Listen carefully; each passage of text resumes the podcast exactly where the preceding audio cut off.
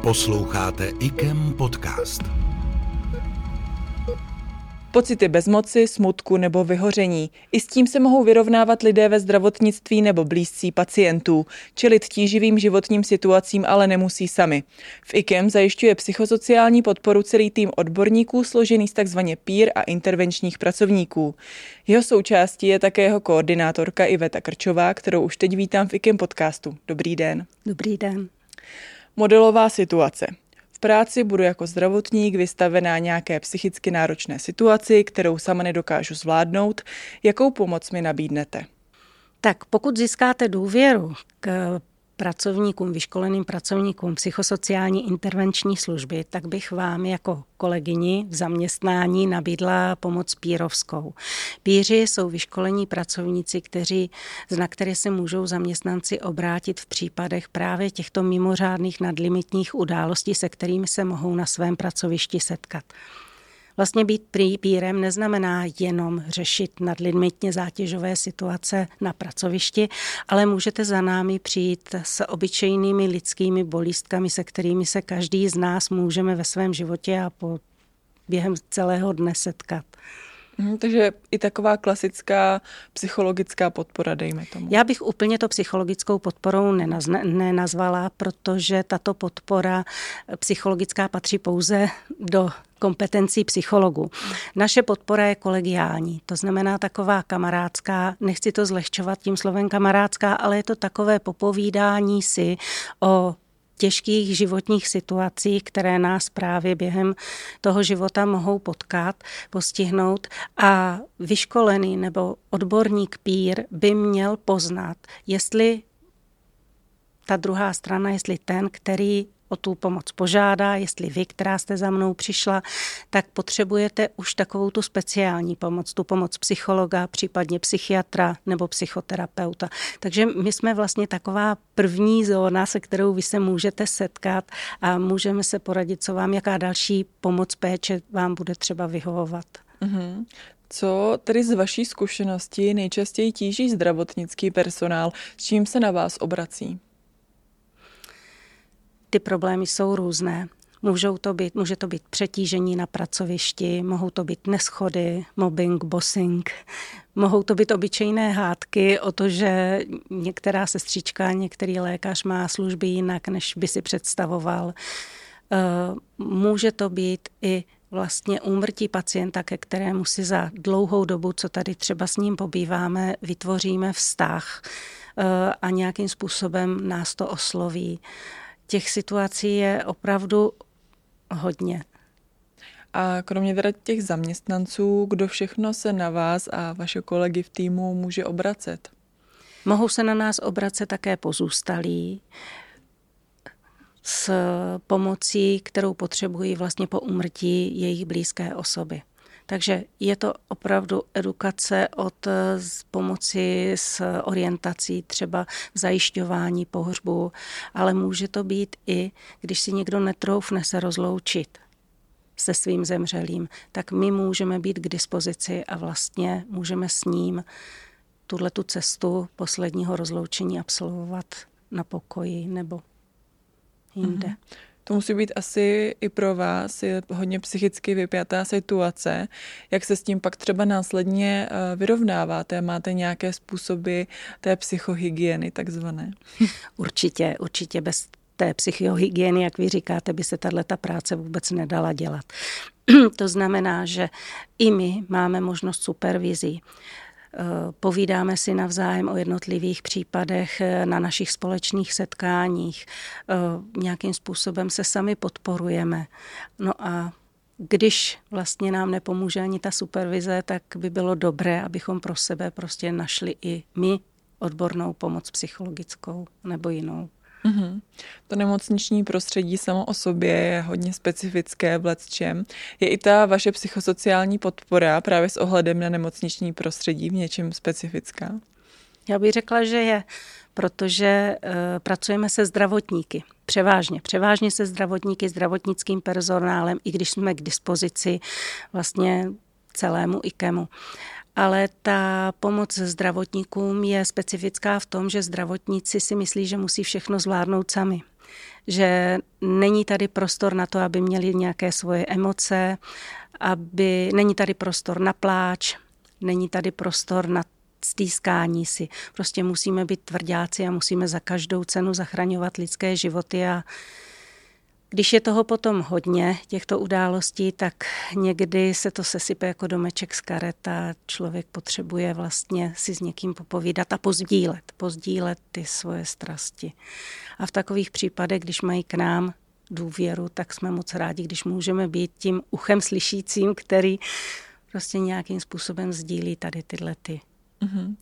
mimořádné a, události. Mm-hmm. A jaká je tady obecně ta dostupnost té podpory? Doka- eh, dostane ji opravdu každý, kdo o ní požádá? Jak dlouho třeba musí čekat? Já mám obavu, že každý ji nedostane. Eh, my jsme závislí na tom, jestli si ten člověk o tu pomoc řekne, anebo jestli ve svém týmu mají eh, tak vnímavé jedince a tak vnímavé kolegy, kteří třeba nás požádají, že by ten onen určitý člověk tu pomoc potřeboval. Eh, protože někdy ani sám zaměstnanec si nemůže, nebo rodinný příslušník, eh, to je k těm interventům, tak si sám neuvědomuje, že už je něco za hranou. Pořád si myslí, ještě je to normální, ještě to zvládám, ale pro to okolí už to normální není tak eh, můžou být upozorněni na to, že by bylo dobré využít pomoc a v těch případech my jsme prostě k dispozici. Nejsme k dispozici zatím 24 hodin denně. Eh, protože jsme služba mladá, tak eh, se vlastně teprve usazujeme v IKEMu. V rámci pracovní doby jsme k dispozici, jsme k dispozici na telefonu. Máme svůj vlastní mobil, mobilní číslo, které teda funguje 24 hodin. Párkrát už bylo využíváno, takže tam je to spíš tak taková telefonická krizová intervence nebo podpora a v rámci pracovní doby, pokud to jde, tak eh, se pokoušíme být vlastně k dispozici hned. Takže pokud nebo co třeba, nejdřív. Takže pokud třeba budou kolegyně někoho, u koho pozorují již třeba delší dobu nějaké chování, které by na něj mohlo mít jako vážný dopad, tak se nemusím stydět třeba i když jsem vlastně ta druhá osoba vás požádat o tu pomoc, abyste s tím mým kolegou, kolegyní promluvila. Určitě se nemusíte stydět, pak záleží na tom, jak ten kolega to vnímá, protože on je ten, který si může nebo má právo rozhodnout, jestli s námi chce nebo nechce hovořit. A ne všechny témata jsou taková, která člověk chce s cizím člověkem sdílet. Rozumím. A pokud přesně nebudu mít pocit, že chci s cizím člověkem sdílet své strasti, můžu si nějakým způsobem nebo jednoduchými metodami pomoci i sama? Tak sami si mohou pomoci tak, že pokud nás neosloví, tak je ještě celostátní anonymní linka peer podpory a intervencovské. E, dále si můžou pomoci různými technikami, jako jsou autogenní tréninky, jako jsou různá dechová cvičení, jako je vlastně utíct od toho problému ke knize, k nějakým svým vlastním osobním aktivitám. Jak dlouho po traumatizujícím zážitku eh, vyhledat pomoc? Platí, že čím déle emoce nechávám pro sebe, tím déle potrvá pak nějaký proces uzdravování? To je určitě pravda. Pokud se člověk setká s nějakou traumatickou událostí, je nejlepší, když pokud to potřebuje, se setká s pomocí bezprostředně okamžitě. Ta samotná pomoc nemusí spočívat v tom, že se hned najde řešení, ale jde o to ucho, které prostě je nastaveno k tomu slyšet, slyšet ty bolesti, slyšet ty počáteční reakce. Ať je to pláč, ať je to křik, ať je to nadávání, ať je to třeba nějaká verbální agrese, tak od toho vlastně, nebo k tomu ten pír nebo intervent eh, je vyškolen, aby dovedl zvládat a pomáhat zvládat tyhle ty první vlastně reakce. A z vaší zkušenosti už se lidé naučili nebát se říci o pomoc, nebo pořád je tam nějaký výrazný ostych třeba mezi zaměstnanci nebo mezi pozůstalými a obecně? No pokud bych se měla zamyslet, tak eh, moc ráda bych řekla, že ano, ale spíše ne. Spíše se lidé stydí, eh, spíše se bojí psí, všech profesí, které začínají na psí a to je, ať jsou to zaměstnanci nebo ať jsou to i pacienti. Já ze své pozice zdravotně sociálního pracovníka mám zkušenost, že někdy jsou ke mně lidé daleko víc otevření než k psychologům a psychiatrům, protože oni přece nejsou blázni ale tak k ním vůbec nikdo nepřistupuje. Jo, takže myslím si, že kdyby tady byla osvěta v tom nebát se požádat o pomoc lepší, takže by se vůbec nic nestalo. Mm-hmm. Že bychom si to zasloužili všichni. Protože pomoc každý z nás někdy potřebuje. Říkala jste, že tedy nejste tak úplně typická psycholožka nebo psychoterapeutka. Pracujete tedy s lidmi nějakým specifickým způsobem. Na co konkrétně se ale specializujete? Eh, když pracujeme s nějakým problémem, s nějakýma potížemi, tak my nejdeme tak do hloubky. Popisujeme vlastně tu situaci tady a teď, eh, ptáme se na okamžité pocity, reakce, eh, řešíme někdy spíš technické záležitosti. Není to psychoterapie v žádném případě. Mm-hmm. Takže vlastně každá ta situace nějakým způsobem eh, vynese na povrch jinou potřebu řešení. Takže někdy stačí jenom edukovat o nějakých eh, výhodách nebo kam se obrátit. Stačí někdy telefonní čísla, někdy stačí eh, v intervencovské práci popsat vlastně ten zdravotní stav, průběh toho zdravotního stavu. Popsat pocity, které se u nás mohou stát po traumatizujících zážitcích, že je úplně normální, že je třes, že se potíme, že se bojíme. Jo, takže někdy stačí popisovat jenom situace jednotlivé reakce, které vlastně ty situace mohou přená, uh, přinášet. Vaše práce je určitě velmi psychicky náročná, ale předpokládám, že vás něco na ní baví, co nejvíc. To, že jsem s lidmi. To, že jste s lidmi. To, že jsem s lidmi, to, že ti lidé vlastně mají důvěru ve mně a v nás, protože tady mluvím za celý náš tým pracovníků píru a interventu, to, že i když jsme tady tři roky, tak máme bezmála přes 100 kontaktů za rok. To, že nám lidé poděkují, ať jsou to rodinní příslušníci, anebo ať jsou to zaměstnanci, a že třeba řeknou, že jim setkání s námi pomohlo nebo nějakým způsobem je nasměrovalo. Mm-hmm. Tak z toho mám radost. Máte nějaké plány třeba do budoucna, co se týče rozšiřování týmu?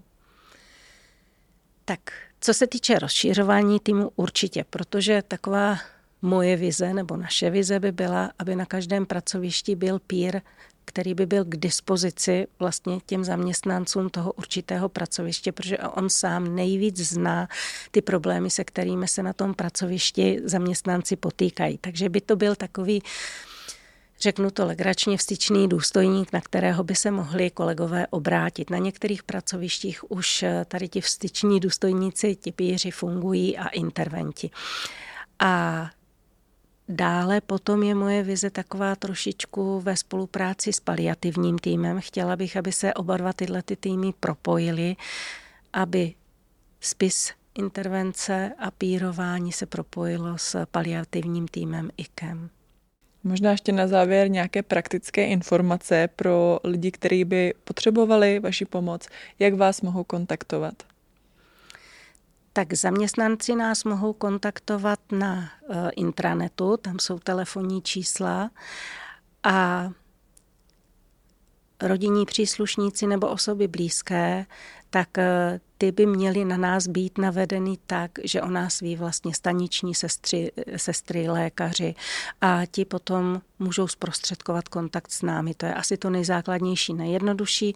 V současné době vlastně děláme i propagaci, co se týče po budově IKEMu, chodíme po jednotlivých pracovištích, máme vizitky, máme letáčky a z čeho máme velkou radost, takže můžeme být součástí také nástupních školení, kdy nově nastupující zaměstnanci zaměstnanci jsou seznámení s, možnost, s touto naší možností pomoci. Takže máme tam takový krátký 15-minutový vstup, ve kterém představujeme službu jak interventu, tak píru. Tak eh, já moc děkuji eh, za to, co tady v IKEM děláte pro zaměstnance, pro pozůstalé, pro příbuzné pacientů, pro všechny a také děkuji, že jste přijala pozvání do dnešního podcastu. Děkuji. IKEM podcast.